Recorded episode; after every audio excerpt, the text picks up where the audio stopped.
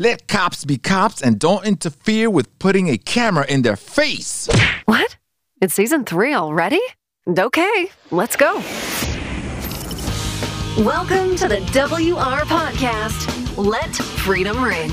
Talking current events, original and classic stories with a twist, and always motivational. Here's your host, Will Ramos. Let cops be cops and don't interfere with putting a camera in their face, distracting them from doing their job.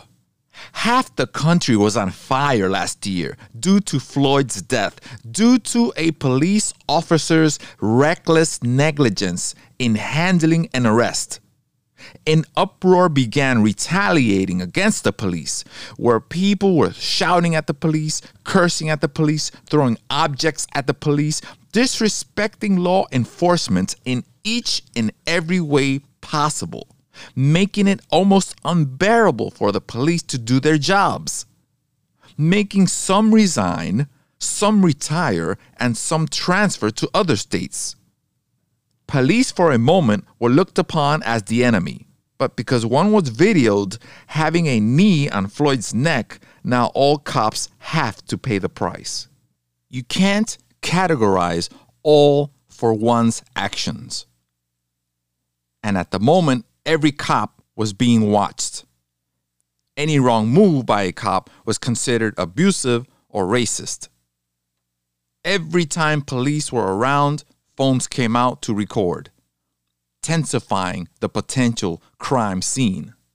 Or if anyone was pulled over by police or questioned, some civilians would have their defenses very high and talk back and curse at police, which is wrong. This is not a police state where cops are constantly harassing civilians just because.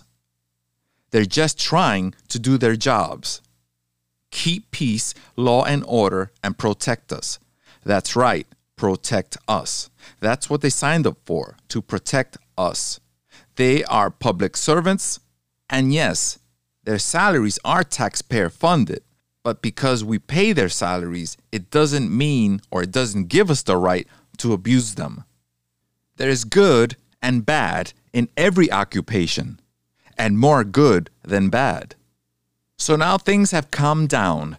No more talks about defunding, no more BLM, since the money is actually benefiting the co founders and acts more like a gang rather than being a helpful organization, shedding light on problems. Instead, they're starting problems.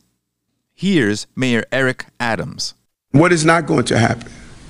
I'm not going to put these men and women on the front line and have someone put a foam in their face while they're taking action and try to critique their ability to do their job and allow the noise to determine that they're not doing their job correctly. Officers on the ground wrestling with someone that has a gun.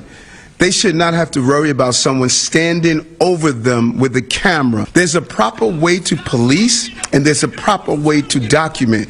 If your iPhone can't catch that picture with you being at a safe distance, then you need to upgrade your iPhone. Stop being on top of my police officers while they're carrying out their jobs. That is not acceptable and it won't be tolerated. So here's my defense to the police officers. Get that phone out my face while I'm trying to do an arrest for the crimes that this one has committed or the crimes that this one will commit. Stop breaking the law, asshole! And get that phone out of my face because you're in your bedroom with no real organic friends, just digital ones and clout chasers. And just because you're hot at the moment and beg for likes and subs and with a giant ring light behind your ass, looking for that payday, right? Looking for that exclusive video. Le who? The her.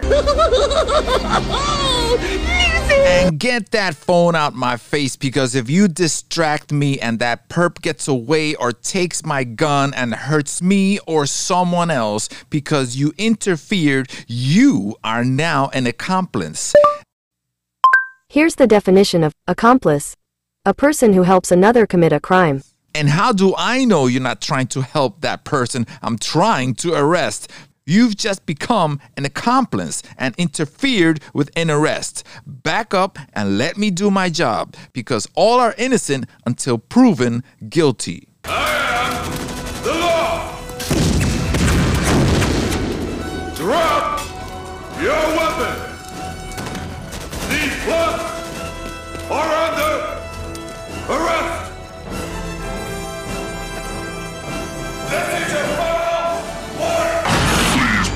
Your weapon. You have 20 seconds to comply.